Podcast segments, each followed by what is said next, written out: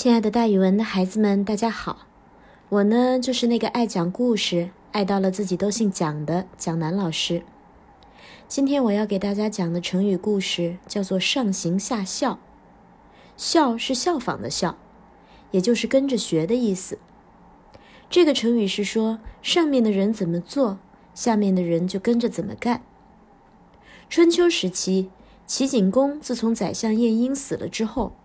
一直没有人当面指摘他的过失，因此他的心中感到非常苦闷。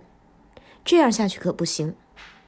有一天，齐景公欢宴文武百官，宴席散了之后，一起到广场上射箭取乐。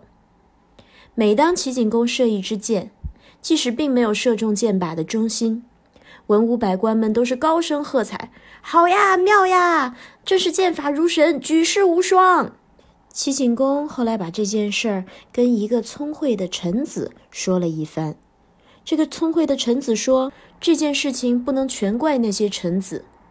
古人有话说：‘上行而后下效。’国王喜欢吃什么，群臣就喜欢吃什么；国王喜欢穿什么，群臣也就喜欢穿什么。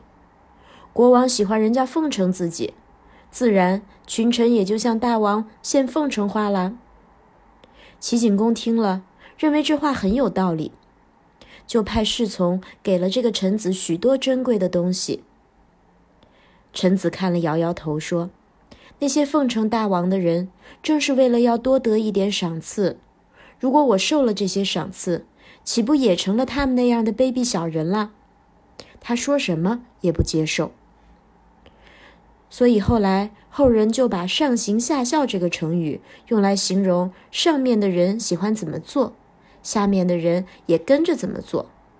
在我们的现实社会里，不正是看到这样的人和这样的事儿吗？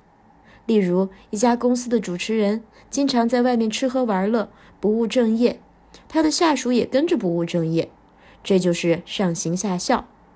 所以。主办人不务正业，下面下属也不务正业，这个公司一定办不长。